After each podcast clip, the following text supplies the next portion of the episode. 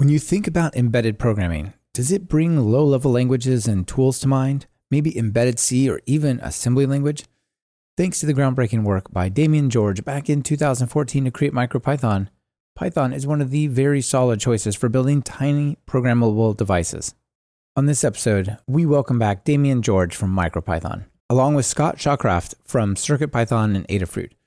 We'll talk about how these two frameworks are solving similar problems with slightly different philosophies. More importantly, they are working closely to bring MicroPython and CircuitPython more in sync. This is Talk Python to Me, episode three hundred twenty-five, recorded July eighth, twenty twenty-one.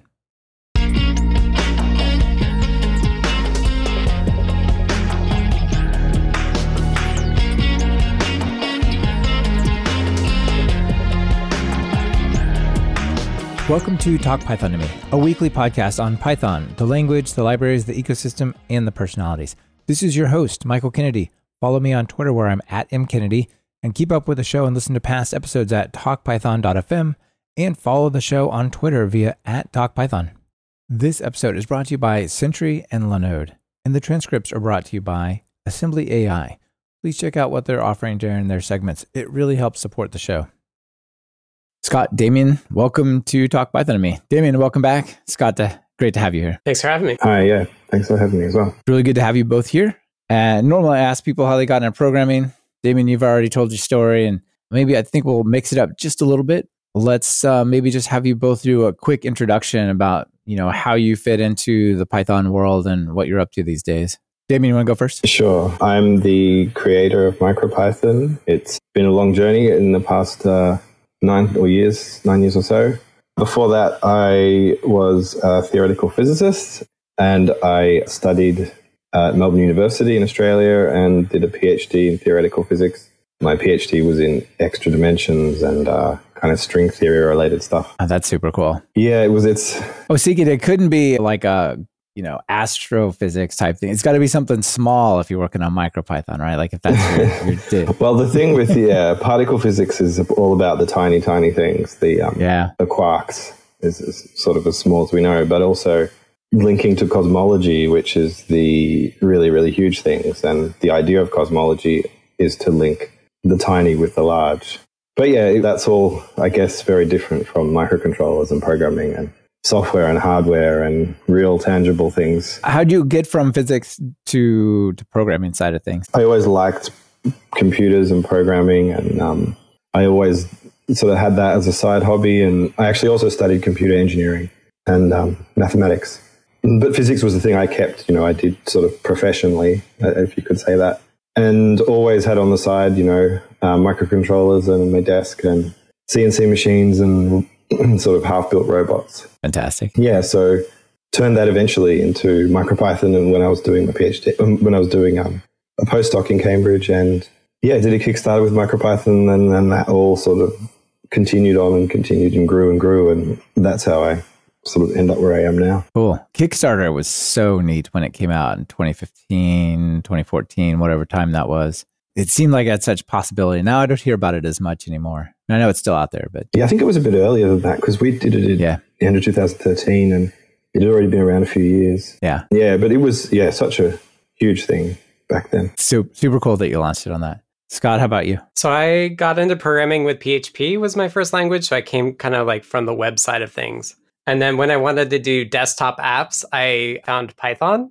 And you can still find a SourceForge page, SourceForge page for a program called Denu, which was like dynamic menu stuff for like managing your menus in Linux. That was my first Python program. That was two thousand four. So that's before I went to university. And then I got a computer engineering degree, and I taught some of the intro T A classes there and did like a Python version of it there. So like Python's kind of always followed me throughout my career. After university, I did six years in industry and then took a year off and did drone flight controller hardware stuff. And then when that was like coming to an end, when I was going to have to find a new job, I went to Adafruit and said like, hey, I need a job. And they were they were like, hey, we have this project in mind. Are you okay doing a project that we want? And it was to do bring MicroPython to their boards that had new, a different microcontroller than what MicroPython supported originally. So that was in August of twenty sixteen that I started working on the Adafruit version of MicroPython, which then became CircuitPython. So CircuitPython is a fork of MicroPython that originally was for Adafruit's microcontrollers, and, and we've really pushed it to be really uniform and a good beginner experience. So that's kind of yeah. how we fit in. Yeah, it's super in interesting. In brief. Well, it sounds to me like with your drone experience and all the, the small servos and electronics and then this programming background, it's kind of a, a nice thing to bring together as well, right? Yeah, I mean, I, I had done Python for a long, long time, and, and I had just gotten into embedded, and I really like that the the software depth, so to speak, is like much thinner, right? Like there's a lot less software between the hardware and, and your code. And I thought that was really cool. And MicroPython was am- amazing how well it brought uh, brings Python to to those inexpensive devices. Yeah. So MicroPython was first, Damien, and then uh, CircuitPython was forked from it to, like Scott said, to make it work a little bit closer with the Adafruit stuff. Is that sort of the history of it there? Yeah.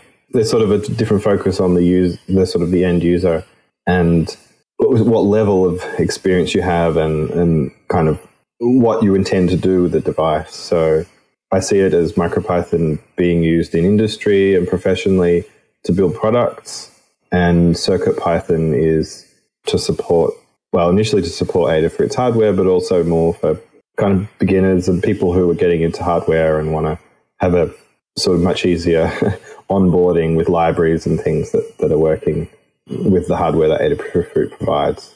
So there's a, a real distinction there with the audience and therefore the kind of features and things that we focus on. So there's a lot of focus in MicroPython on code coverage and making sure things are really stable, or as stable as if we can make them across releases, so that people who are working with MicroPython in a product can continue to work and, and it's um and be confident that updating will will fix bugs and not change other things too drastically. And we get yeah we get a lot of sort of requests for features and bug fixes and things from people using it professionally, and so I have to keep an eye out sort of on a lot of all these things, so that when they come together, all the people I know who are using MicroPython are not are not going to suddenly be have the rug pulled out from under them when they switch to the next version because something else has changed. All right. That's an interesting distinction. The the sort of pro production side versus Adafruit is so very welcoming towards this is your first project, your first IoT thing. I like to build something for like a science project. I mean, Scott, maybe you could classify it better, you know, certainly better than I do what the, the specific focus is. But when I go to Adafruit and I look around, I get this feel that it's very much like these kits and very supportive of like getting started, and not like, hey, how's your robot doing? Here's where you plug in the thing for your industrial car making robot. I think you're both right on it. I think there's there's a bit two aspects to it. One is like the focus that I brought to the project, and I mentioned the TAing uh, the intro course at, at, in university, because I think that does have a lot of influence over how I drive our focus for CircuitPython. Is like we're very focused on what that experience in the first five minutes that you've ever programmed, not just hardware, but programming in general, what that first five minute experience is. So we've done things like all of those CircuitPython boards that we now support are all show up as a U S B drive once you've put CircuitPython on it. And so all of the tutorials and things that we've written on top of that is uniform across that. And then that dovetails nicely into, into Adafruit's business model, where they really do focus on beginners, because the reality is, is there's far more beginners than there are intermediate and advanced electronics folks. So from a business perspective, Adafruit's interested in the beginner side, just because that's where the vast majority of people are. Yeah, I also feel like the zen or the ethos of Adafruit at the beginning was to inspire people getting into programming and getting into hardware like from the beginning, right? That was sort of almost why it was fo- founded. Yeah, I mean, like Adafruit started around, like it's always been a matter of open source software, open source hardware, and open source tutorials, right? Like Limor, the founder of Adafruit, who goes by Lady Ada, like she started even before Adafruit was a company, writing tutorials about how people could go get all the parts to build this one thing. So that's very, you know, a lot of what we think about with CircuitPython is not necessarily teaching you to code from if statements and for loops, but actually just getting you all the code to do a project. And then from there, now it's modifying that project in the way that you want rather than starting from a blank screen. Yeah. Yeah. Very cool. Uh, coming out in the live stream, Sean Tibor from Teaching Python podcast. Hey, Sean. He's a teacher who teaches programming. Also, I know uses some of the Adafruit stuff and CircuitPython. It says the speed from zero to blinky lights is really important for learning. You know, we've got that study from the B B C Microbit where they gave that to, I guess, all seventh graders or something in the U K. I think that's roughly right anyway. And it really changed how many people saw themselves as interested in programming, especially young girls said, well, they're way more likely to take a programming course after having something physical and, and neat that you can play with rather than just a terminal with a print statement. I think that I agree with that as well. What do y'all think? I agree.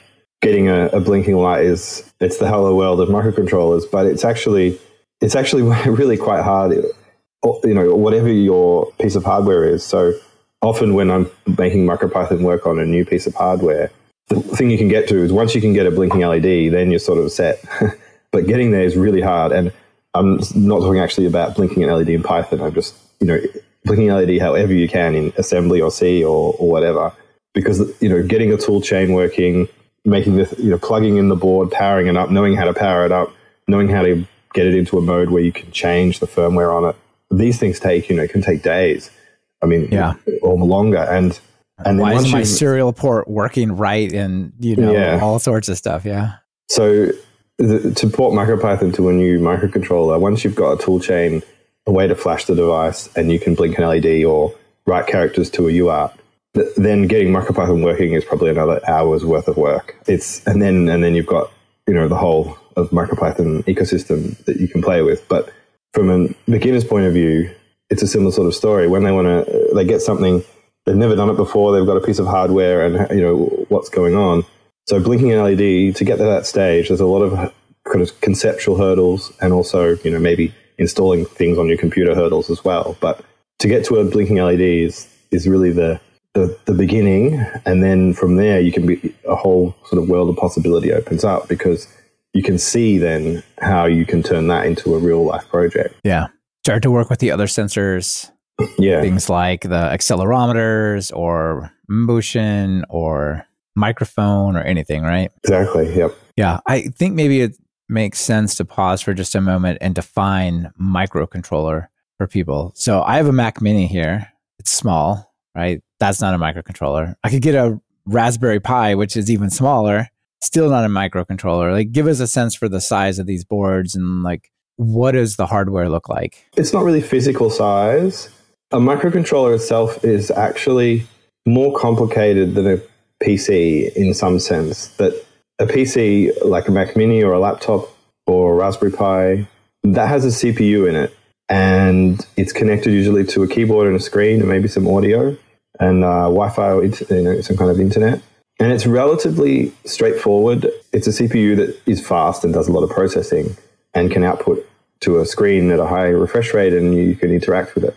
But a microcontroller is a C P U plus a lot of other peripherals around it, like U A R T and S P I and I two C and I two S and Ethernet and Wi-Fi, and then really low-level stuff like D M A and things that make the microcontroller work in a microcontroller way, timers that interrupt it very precisely. So a microcontroller is what they say sometimes a system on a chip, S O C. It's a real tightly interconnected piece of silicon, which has a C P U at the center, which controls things. But what's more important is the things it's controlling. And it's got to do that in a really precise and real-time way so that what it's controlling, say, a coffee machine or an airplane, is guaranteed to work every time the same way and run for years without um, having any, you know, problems.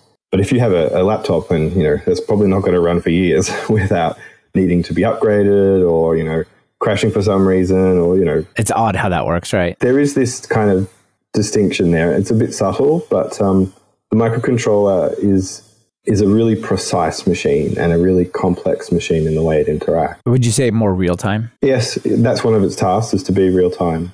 And it's not as powerful as a laptop or a P C, but it is more sort of capable. And, yeah. and and also programming it is a lot harder. So I think it's important to say that, like, microcontrollers are typically used to do a single task in a larger system. So think of your car, and, like, I think a Tesla has, like, a microcontroller that manages the door handle, for example. Okay. So microcontrollers are in a lot of things. Damien said toasters and another example. So that means that they're they're everywhere. You just don't see them. And yeah. that has the benefit of being very low cost.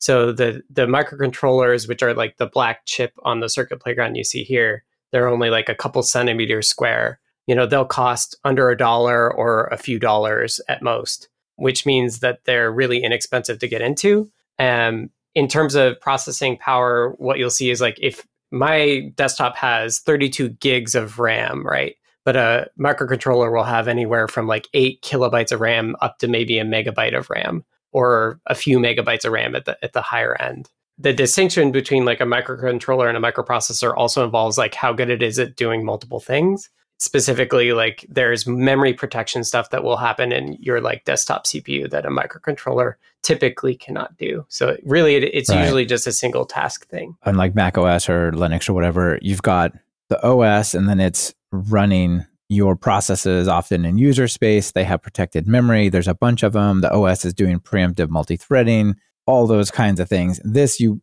your Python program, your MicroPython or CircuitPython, basically is the operating system almost, right? It's like right. got full control. Right. This portion of Talk Python to Me is brought to you by Sentry. How would you like to remove a little stress from your life? Do you worry that users might be having difficulties or are encountering errors in your app right now? Will you even know it until they send that support email?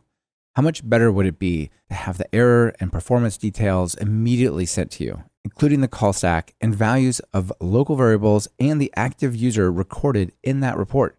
With Sentry, this is not only possible, it's simple. In fact, we use Sentry on all the TalkPython web properties. We've actually fixed a bug triggered by a user and had the upgrade ready to roll out as we got their support email. That was a great email to write back. We saw your error and have already rolled out the fix. Imagine their surprise. Surprise and delight your users today. Create your Sentry account at talkpython dot f m slash sentry. And if you sign up with the code talk python twenty twenty-one, it's good for two months of Sentry's team plan, which will give you up to twenty times as many monthly events, as well as other features. So just use that code talk python twenty twenty-one as your promo code when you sign up. In some cases, there's a real-time operating system under the hood, but in some other cases, there there isn't. Okay. Interesting. So one of the things that might be fun to talk about is we've got MicroPython and we've got CircuitPython. And we've also, you know, when people say Python, they often mean python dot org, CPython, Python. Damien, you want to start us off with um, maybe like, what's the difference between this huge, I don't know how large it is, forty, fifty megabyte thing I download from python dot org, and then maybe what MicroPython is? What's the same and what's different? Can I write, could I take a random Python program and run it on MicroPython and so on? It's sort of the biggest thing about, if it's called Python, like MicroPython, you know, shouldn't it be just the same as Python? And why can't I just use Python instead if it's the same? Yeah. So to begin with, you can't run Python on a little microcontroller because it Python, it, it uses too much memory. It's kind of the base, the, really the reason. Just to load the runtime libraries probably exceeds the entire working memory yeah. of some of these chips, right? Just to load sort of the mapping table of Unicode character names is megabytes of data, which MicroPython obviously doesn't support. But um, so the, one of the main things when I was writing MicroPython was to make sure it didn't use memory where possible. So all of the things that could be ra- put into read-only memory or flash or ROM were put in there. So dictionaries and, and modules and things that are sort of built in, like a sys module, all of that is in read-only memory in MicroPython and CircuitPython, whereas in normal Python, pretty much everything is um, is put into RAM. And so when you make, if you tried to run Python on a, CPython on a microcontroller, you would need megabytes of RAM. And that really is the main difference. But then there's a lot of other, you know, things on a sort of a list of things that are different to make MicroPython efficient on a microcontroller, to make it small in code size, to make it uh, run relatively efficiently. And as part of that, we had to make some sacrifices in compatibility with CPython. So there are some things that are not the same. But for the most part, it, MicroPython and CircuitPython really do feel like normal Python. The syntax is the same, at least up to a given Python version, because Python keeps adding syntax. The syntax is exactly the same and the semantics of the syntax are the same. And a lot of the built-in types, you know, will have one-to-one mapping with the same semantics and the same methods. So there's a lot of things down there that are very, sim- very, very similar because Python is such a dynamic language and such a big language that it has so many sort of little corner cases and things that are, mm-hmm. are you know, behave a certain way. And when you're used to Python, right. you're used to the be- behaving that way. I want to change that meta class so that this other thing does this other weird thing in this way. And I'm expecting to patch that when we load this module. And yeah, no. yeah, exactly. Scott's I shaking mean, his head like, maybe not. But even down to things like how division and modulo work with negative numbers is sort of very specific. You know, when you have A modulo B and the negative numbers, then the answer is a certain way. And MicroPython copies that as well. So there's a lot right. of subtleties there that you may not realize that over the years we've gotten to make sure it's the right same with CPython just because we've got a lot of tests and a lot of people giving feedback when it's not exactly as they expect. Yeah. And yeah, I mean, it, I've definitely learned so much about CPython and, well, the Python language because so many things I had no idea about are like, whoa. You had to get the exact nuanced details of how this thing or that thing works, right? Yeah. Make sure it's the same.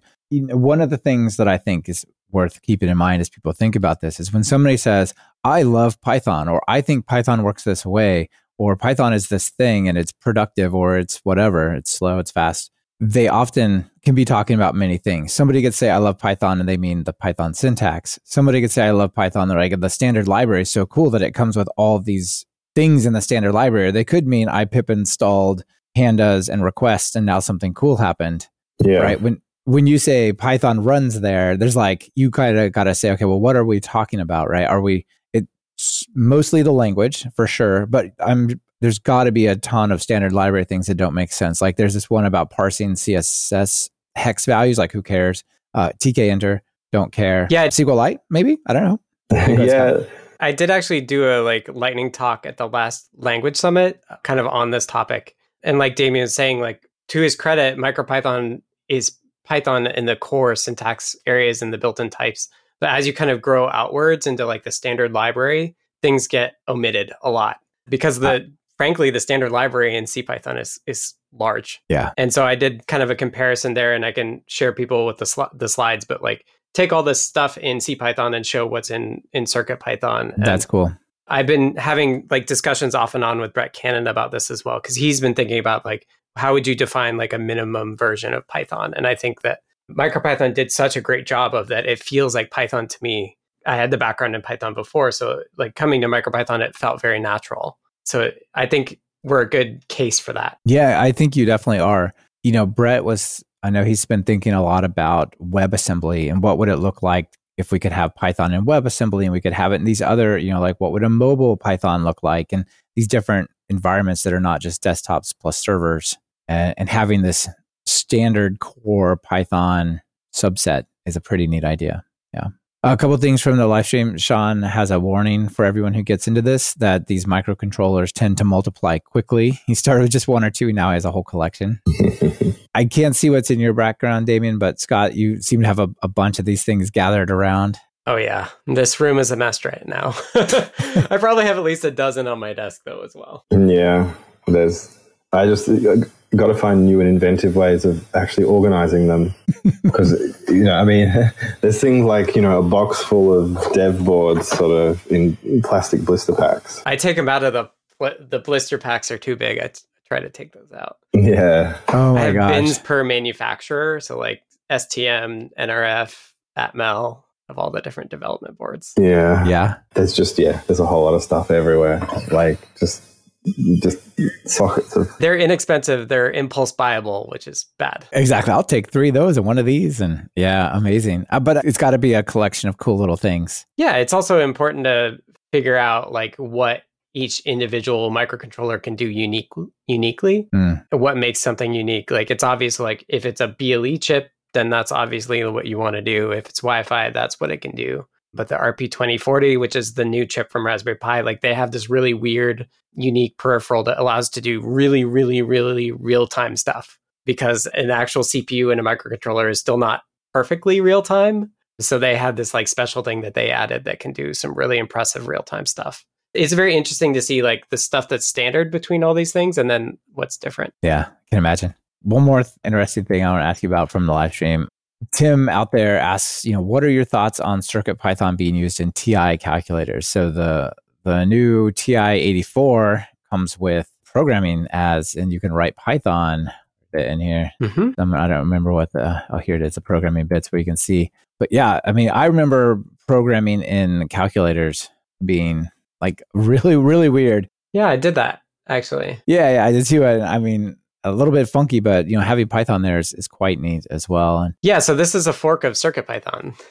Interesting. It's not publicly released, which is totally okay. They are careful not to call it CircuitPython, which is good as well. But that does mean that like if you go to circuitpython.org slash downloads, you won't find like the latest version of CircuitPython for your calculator. But generally, I think it's great. Like I love seeing people build on CircuitPython just like we've built on on MicroPython. Like yeah, people should absolutely. do that. It's really neat. Yeah, absolutely. And then another one out there that's neat that says, Matt says, MicroPython and the new Lego Spike delighted the inner teenager in me.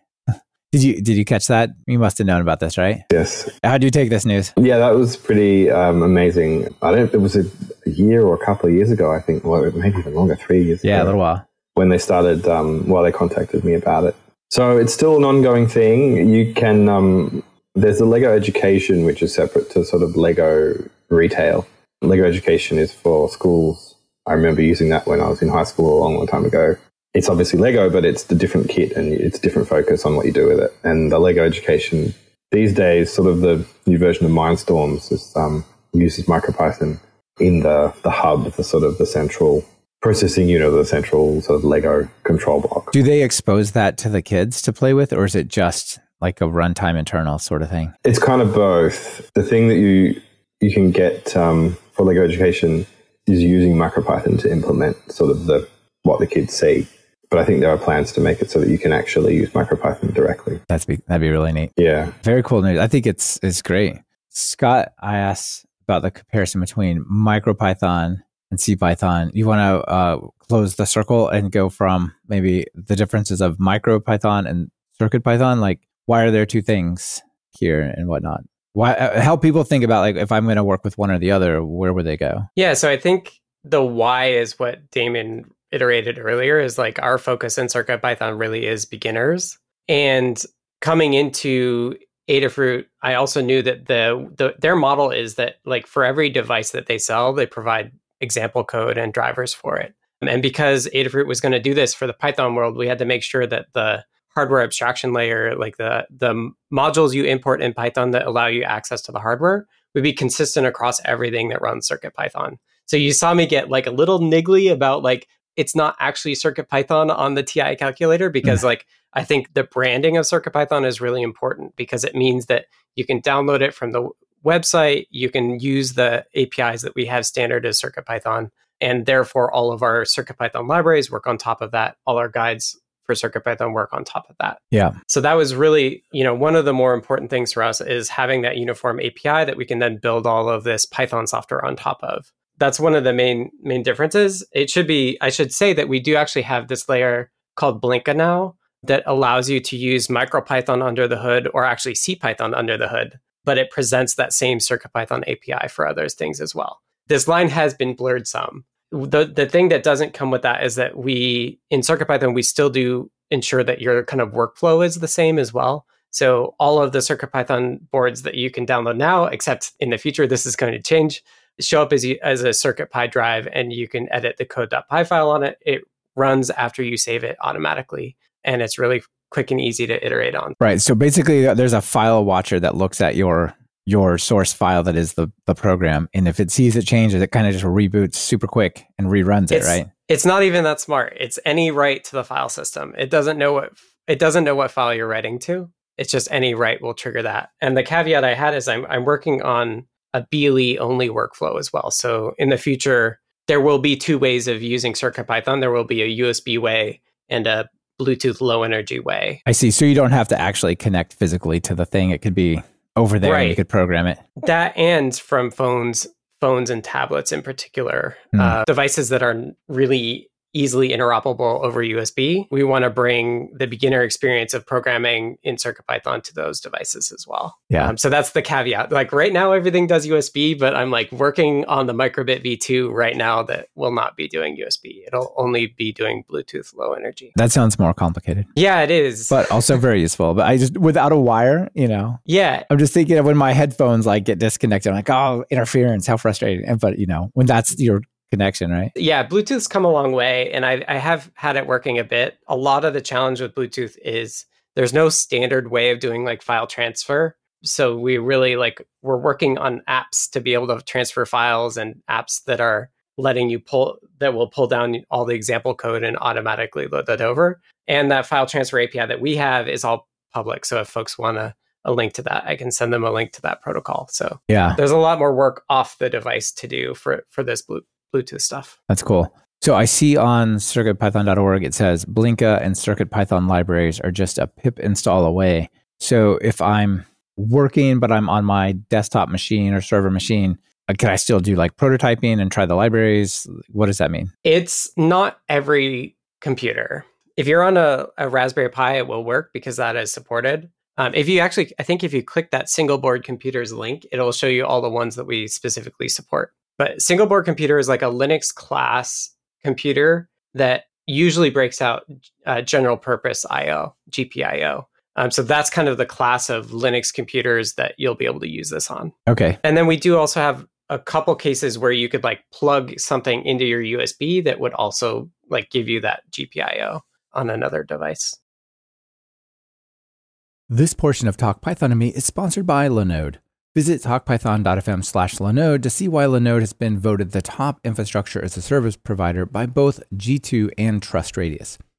From their award-winning support, which is offered twenty-four seven, three sixty-five to every level of user, to the ease of use and setup, it's clear why developers have been trusting Linode for projects both big and small since two thousand three. Deploy your entire application stack with Linode's one-click app marketplace, or build it all from scratch and manage everything yourself with supported centralized tools like Terraform. Linode offers the best price-to-performance value for all compute instances, including G P Us as well as block storage, Kubernetes, and their upcoming bare metal release. Linode makes cloud computing fast, simple, and affordable, allowing you to focus on your projects, not your infrastructure. Visit talkpython.fm slash Linode and sign up with your Google account, your GitHub account, or your email address, and you'll get one hundred dollars in credit. That's talkpython.fm slash Linode, or just click the link in your podcast player's show notes. And thank them for supporting TalkPython. Question from the live stream from Tim again is, how has the workflow changed over the past few years for CircuitPython and MicroPython when deploying code? And uh, it sounds like uh, Matt's talking about M P Remote. Damien, you want to talk about what the deployment looks like? Um, yeah. There's, I guess, yeah, there's a lot of sort of answers to that question from a MicroPython point of view. As I mentioned, if, if you're using MicroPython in a product, then it's a really different setup as if, as if you're using it in a hobby, trying to make your light turn on and off. So using it in, in, a, in a professional setting, you'll probably have a big sort of workflow or, or setup where you can freeze the code into MicroPython and deploy it or um, or something like that. Yeah, this. In production, what do you put actually on there? Do you put... Would you go and say, well, we're going to put a P Y C file there instead of the Python file? Yeah, or yeah. Is there stuff like that you might do? Yeah, it's not. It, it, we have our M P Y sort of instead of P Y C, precompiled code, yes. But there's sort of another, a further step where you can take precompiled code and then sort of freeze that into a C data structure, which becomes part of the firmware itself. So big projects might have hundreds of Python files, which are then all precompiled and then frozen and then built into the firmware and then deployed onto the device. Is there any room for something like Cython or Numba or some one of these C compiler type things? Yeah, Cython don't really support that, but um, you can write C code as well if you need to, if you really need speed. You can implement a module in C and then tie that into Python quite easily. So there are lots of options in terms of making things faster or efficient or um, the way you do your workflow. But um, sort of to get back to the original question, M P Remote is a new tool that was released in the last version, and it's intended to make a workflow, well, give you more options. You can use it to copy files on and off, get a R E P L on the board, or one of the main features is to mount So make your P C's file system available on the device that you're running on. So you mount your P C's file system on your PyBoard or E S P thirty-two or whatever.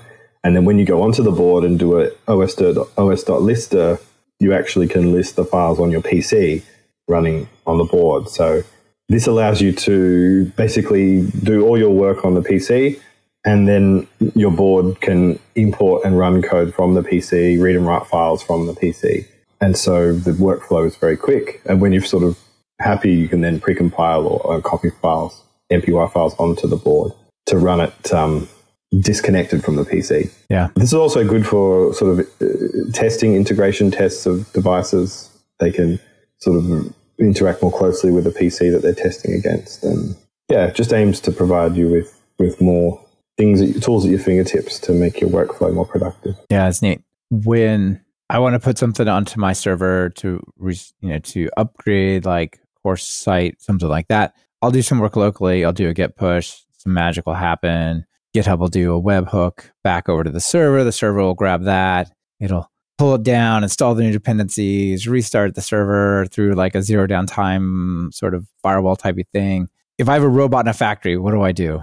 is, yeah. there, is there a continuous deployment equivalent for MicroPython things, or what's the story look like over there? That's a good question. We don't. We don't. I think this came up the last time we had a couple chats between like the folks that work on CircuitPython and the folks that work on MicroPython. And I think this was kind of a topic that we all said, like, yeah, that would be really nice.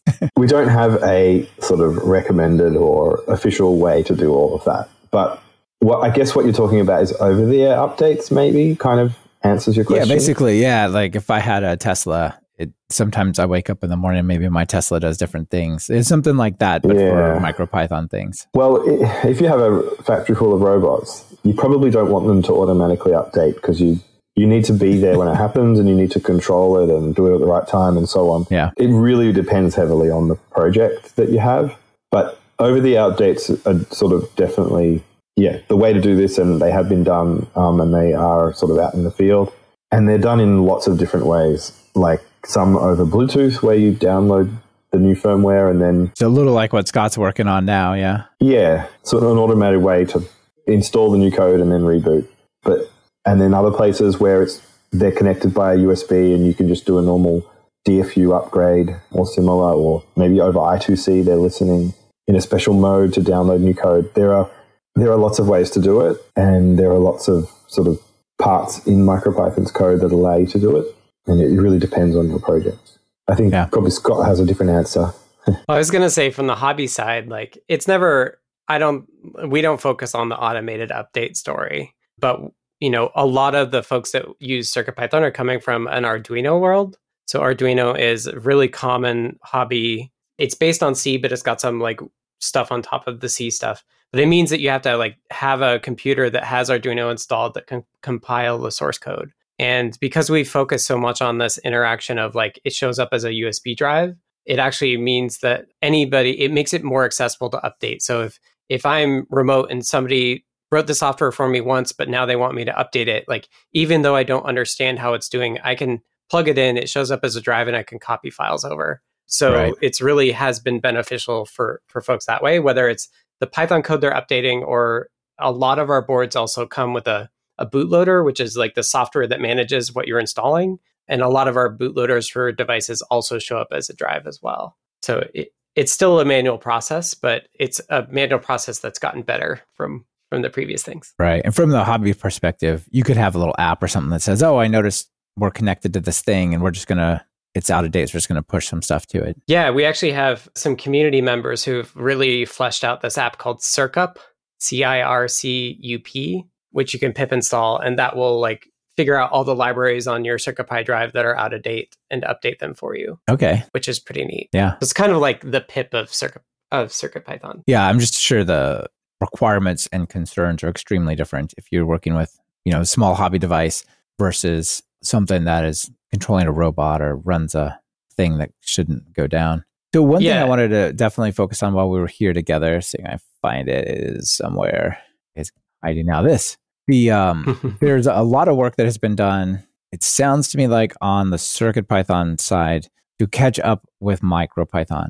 Is mm-hmm. that right? You want to tell us about that, Scott? Yeah. So the the history of this is like when Adafruit started paying me to work on what became CircuitPython, it was like, okay, I'm going to write a whole lot of code, right? So that's when on GitHub I hit fork. That's when I add a new port for atmel S M D, and that's kind of when we split. And later on, we decided like, oh, you know, like we have enough changes here that it would be a lot of work for both Damien and us to get those changes merged back together. And that's still very true. But what I said at the time was that we would kind of keep pace for every stable release that we do. We would keep pace with stable releases from MicroPython. That wasn't true for about like two or three years. We stopped updating. Uh, we do. It's basically a git merge, right? So it's it's yeah. it's a whole lot of work. And so I did. Uh, we had six versions of MicroPython to merge in. So I did those. That's like one one twelve through one fifteen or one ten, something like that. And then since then, we've actually updated one sixteen as well. So what's involved with that is like MicroPython has both like a Py folder, which you can think of as kind of like the V M. We think of that as kind of the core. And then there's separate ports for each main type of chip that we support. And and we don't really share code with MicroPython for those different implementations for different chips. Uh, but we do share that core Python V M. So a lot of the work to merge in MicroPython is like updating all of that core stuff. And the discussions that Damien and I and I have had, along with the other folks that work on these two projects, has been like, all right, like what can we do just to get back to this world where we have the same copy of that Py folder? Yeah, because there's like a few a few weird things that like CircuitPython has done that haven't been merged back into MicroPython, and we've had discussions about which things are those are interesting and which ones would we want to make configurable and things like that. Yeah, interesting. Now that we're updated, we have this foundation where we can have this discussion again because we actually can tell like what the differences are between the two latest versions of these projects. Yeah. Yeah, Larry Bank out the live stream says, my imaging codecs still haven't been merged into MicroPython. There's a lot of things that haven't been merged into MicroPython. Yeah, Damien, I was going to ask you, you know, what does this mean for MicroPython? Like, obviously, it makes sense for CircuitPython to just not be out of date. And, you know, this the farther you are away from one of these merges, it's more like credit card debt. And a little bit is fine, but as it gets farther, it starts to become a problem. But in reverse, there's probably a lot of things that people who are engaged on the CircuitPython side could bring back if it was basically the same. There's some great things that CircuitPython Scott has done with garbage collection for one thing, and it would be great to share a common P Y folder at least. And we've had, as he said, we've had discussions about sort of how we can smooth things or make things more common, and um, where we know we differ, you know, how we can make it easier that we differ. Recently, actually, a really good improvement in MicroPython for tab completion, so that it it didn't tab complete underscore and also tab completed imports. You do import space tab, and then it lists the tab completes the things you can import. Some good improvements for sort of fuzzing and uh, sanitization addresses and sort of various uh, subtle bug fixes um, that have come across. So it's, yeah, look, it's really great to have an open source project, and because other people find bugs for you and fix them. Yeah. The more we can be in line, the better. And there are actually other, I mean, there are other people using MicroPython and CircuitPython, as we saw with the calculator. And, and Lego, yeah. Um, yeah, that, and I think in the early days, I was happy people were using MicroPython and wasn't too concerned about sort of people forking and, and changing things. But these days, my I've shifted more towards, well, what can MicroPython do to make it easier for other people to use it without changing it? Right. So when they're about to think, maybe I need to fork this to do this, you're like, well, why are they about to push that button? What can exactly, we do to, yeah. to make it more extensible or whatever it needs to be, right? Yeah. How can we make someone else's life easier so they don't have to fork? Not that we want to accommodate everybody, or we can't, but, you know, does it make sense to talk with these people and then make sure that um, their needs can be met in a sensible way, and maybe it helps everyone else as well? So, yeah, it just it helps the community when you have less sort of forking and more cohesion. Yeah, it absolutely does. I mean, we've seen the Python two, Python three stuff mostly get resolved by people finally moving all onto the same place where the core devs spend their time, and I think that that's... it's only been beneficial. It seems like a lot of projects are taking some of these ideas and picking up speed, whereas there used to be a lot of hesitancy as there's like too many different paths in the road. Yeah. Well, I'm just glad I I did Python three from the beginning with with MicroPython. I, was, I bet you are. I was just playing around with this. I was able to use like a smiley face emoji as a variable name, and it just worked, which kind of blew my mind.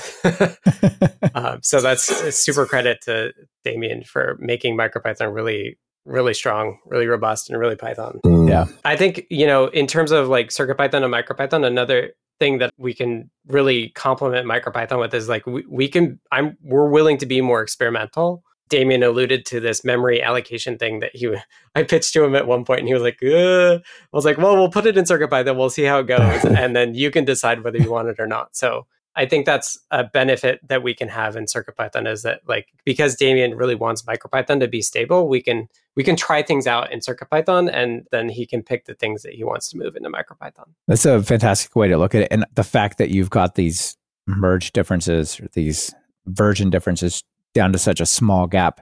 But like, well, that would have worked three years ago. I'm not sure it works now, right? Now you're basically experimenting on what is the real thing. Yeah, that's helpful for like this tab complete thing where like somebody added it into CircuitPython and we merged it, but then they also made a pull request to MicroPython, and like making sure that they're starting from a closer baseline will will help everybody as well. Yeah. Yeah. I mean, it's I was it's really good to hear you do one sixteen, and we're trying hard from MicroPython side to release every two months or so so that it's easier for everybody to upgrade, and thing, it doesn't take so long for a new release to come out. Mm-hmm. Yeah. What's the schedule for CircuitPython, Scott? We don't have a set timeline. We do try to get in a rhythm of of doing, we do both stable and pre-release releases, and we don't have kind of a fixed schedule, but we we tend to try to have like pretty recent pre-releases out. If it's been long enough that we're recommending the pre-release over the stable release, we ask ourselves like, okay, why aren't we just calling this a stable release? Right. And that kind of, that gives us a forcing function to up the stable release.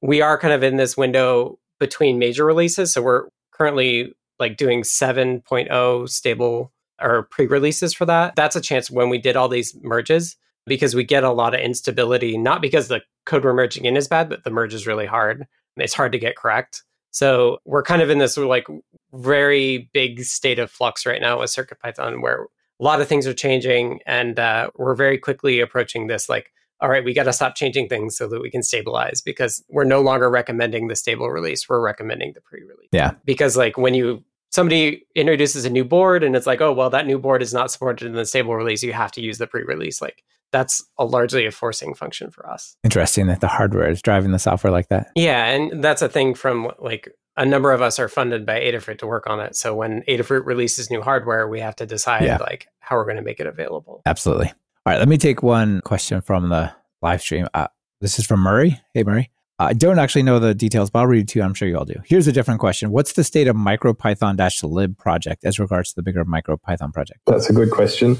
The aim is to switch to, you know, improving MicroPython lib. It languished a bit because, well, there was just a lot of stuff to do in the, in the main repository.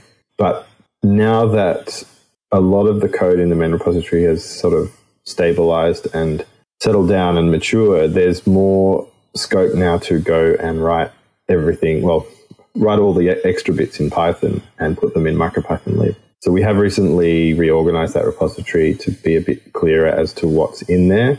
And the aim is to maintain it and keep it running and put lots of libraries in there, improve the CPython standard library support and other things. There, you might have noticed there was A I O B L E, which is a asynchronous Bluetooth library, which is in MicroPython lib and is being used in production. It's uh, pretty good in terms of stability. It's very good in terms of features and what it can do.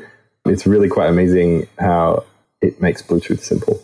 Bluetooth is a very asynchronous thing and a very a high latency thing. So having an asynchronous A P I is really beneficial. So that's just one example of a library that is written in Python, pure Python, and is in MicroPython lib. And we aim to continue that trend.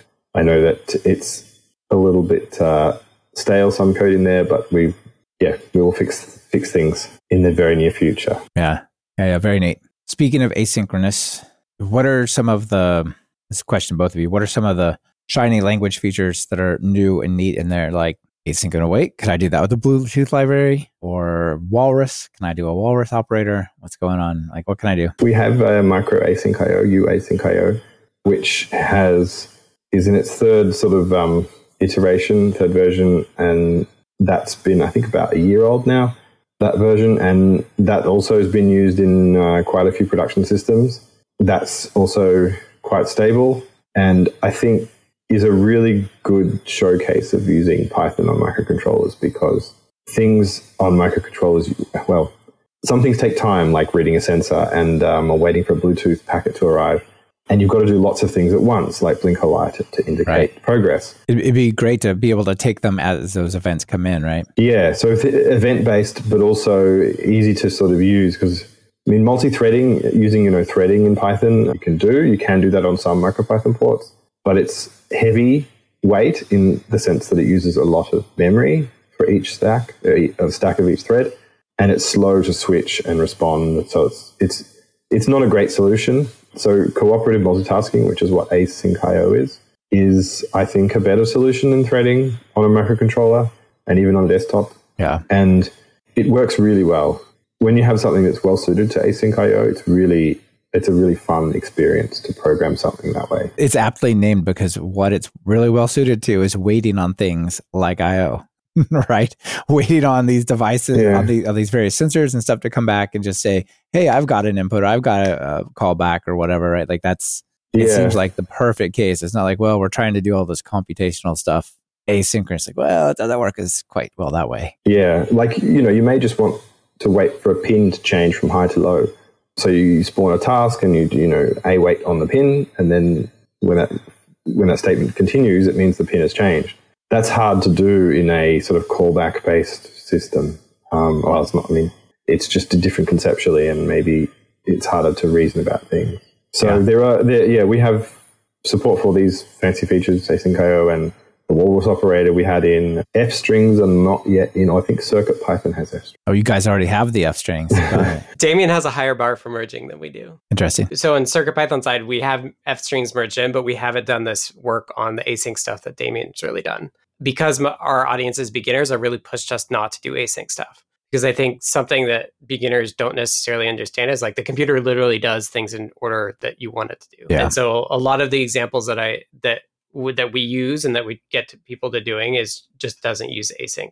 So it's not been a focus of ours. One of the reasons to merge was to get the newer async stuff in and kind of hope that somebody would come along and, and turn that on and make sure it's all working. But kind of we've had the opposite opposite approach. And and I think talking about async, one of the things that we've been thinking about is like async is very networking oriented in terms of Python. And it's not necessarily clear how that impacts hardware A P Is and like waiting for pins and things. So I think it's really interesting to think about how async await applies to things like S P I transactions and I two C transactions, and and what exactly like like we t- I talked about how CircuitPython has a different hardware la- layer than MicroPython does, and like I don't think either of us have really come up with a like what does that look like when you have async await support. Um, so I'm curious to see what what Damien comes up with. Yeah, I mean we do. We have recently merged I two S support, which has preliminary async I O support in it as well. So you can, yeah, asynchronously send and receive audio buffers. We also have async support for pins using, well, a small sort of piece of wrapper code. A thread-safe flag is our main sort of interaction between interrupts and async I O. So you create a thread-safe flag object. On the async I O side, you wait on the flag, and on the I R Q side, so some event happens, like a S P I transaction completes, and you get an I R Q, and then you can set the thread-safe flag, and then that will mean that the task waiting on that can continue. So yeah, but I agree, Scott, that it's still early days with A P I for connecting I two C and things like that into the async world. I know one project sort of working on uses async I O and Bluetooth and thread-safe flag with pins, but yeah, nothing else is async. But those, the things that are async are very important to be async. And a lot of the time, just asyncio.sleep is the thing you want. And yeah, just wait wait for a bit of time. So you're waiting on a pin and sleeping is actually gets you a long way. So, but I think it's still early days. And even asyncio in CPython is sort of still early days in the sense that they're still trying to work through what A P I is good for streams. And um, there's Trio as well, which is providing good feedback to CPython on asyncio. So it's still early days in the whole sort of Python space. Yeah. Here's my favorite, unsync, which is uh, unsync. Uh, unification layer on tops of threads, multiprocessing, and async I O. And it's wow. like, I think the whole implementation is one hundred twenty-six lines of Python in one file, but it's it's glorious.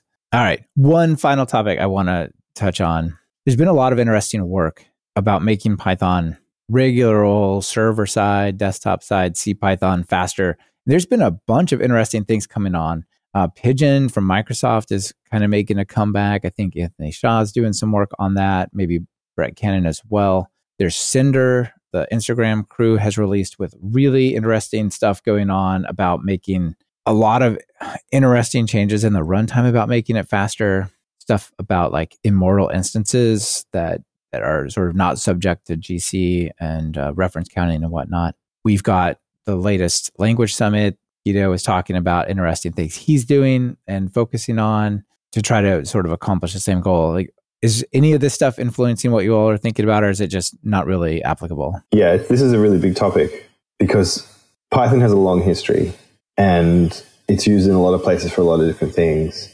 And it's built by a community, unlike other languages. I mean, yeah, lots of languages built by communities, but Python in particular is one of, you know, so the more popular languages that is really just community run and funded. You might well, might say it as something like it's built by a very diverse community, technically speaking, as opposed to say JavaScript, which is almost always web. And then kind of recently it's been a little node, but like it's astrophysicists, it's embedded, it's data science, it's web. Like there's a lot of different pressures and, and areas that Python gets put in. Yeah. And, and the focus has not been on performance. It's been on usability and, and features and keeping it up backwards to date. Compatibility. I mean, yeah. Yeah.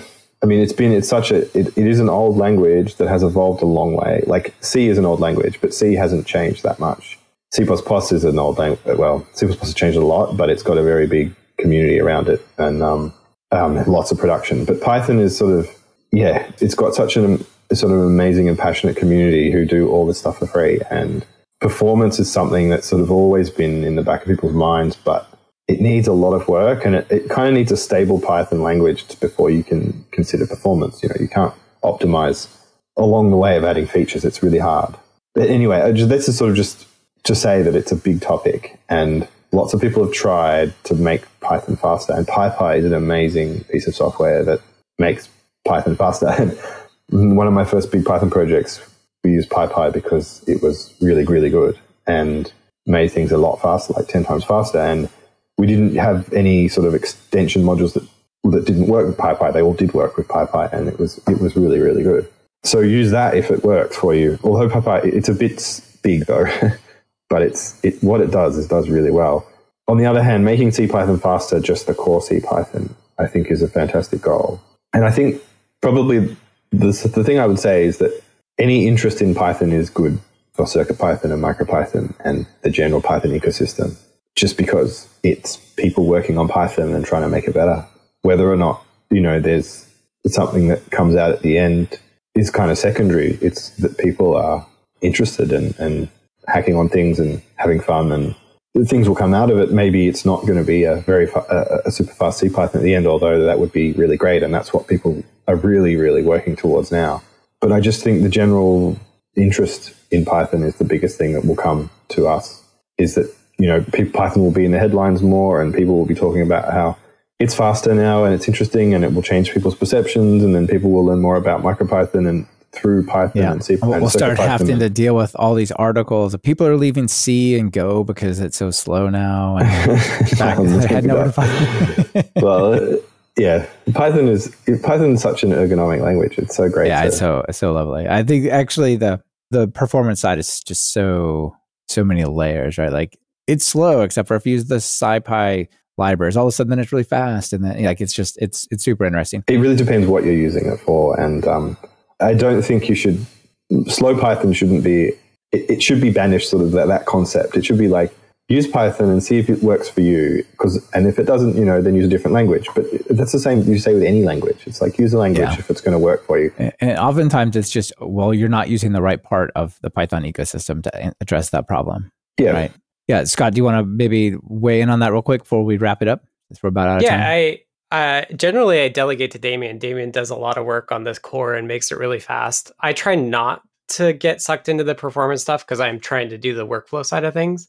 But I did want to point out for those folks that are coming from CPython and may not have done embedded Python, is that the boards that we run on, but both MicroPython and CircuitPython, we're very much in Moore's Law territory still. The first board that I supported is forty-eight megahertz, but the Teensy four runs at six hundred megahertz. So we can get a lot of speed within this domain by paying a few dollars more. That's important to realize, is that like the things right. that we do for speed may not be the things that you would do in CPython. Interesting. Yeah, there's there's all, hardly a make the computer faster answer at the CPython level. We do kind of have a turbo button if we can just clock the, the C P U faster. Yeah, awesome. Uh, my Pentium ninety had a turbo button. I loved it. And it was probably just as fast as what we're running MicroPython yeah. and CircuitPython on now. How interesting. Yeah, for sure. All right, you guys. Well, we could go on and on and on about this, and maybe we'll have to do another episode, but I think we're probably out of time. So I'm going to ask you a couple of wrap-up questions. I normally ask uh, editor and uh, PyPI library. Maybe we'll go ahead and do that, but I want to throw in maybe one more thing as well. So let's do editor first. If you're going to write some code that runs on either Circuit or MicroPython devices, what editor do you use? Vim. I use Vim since day one, I think.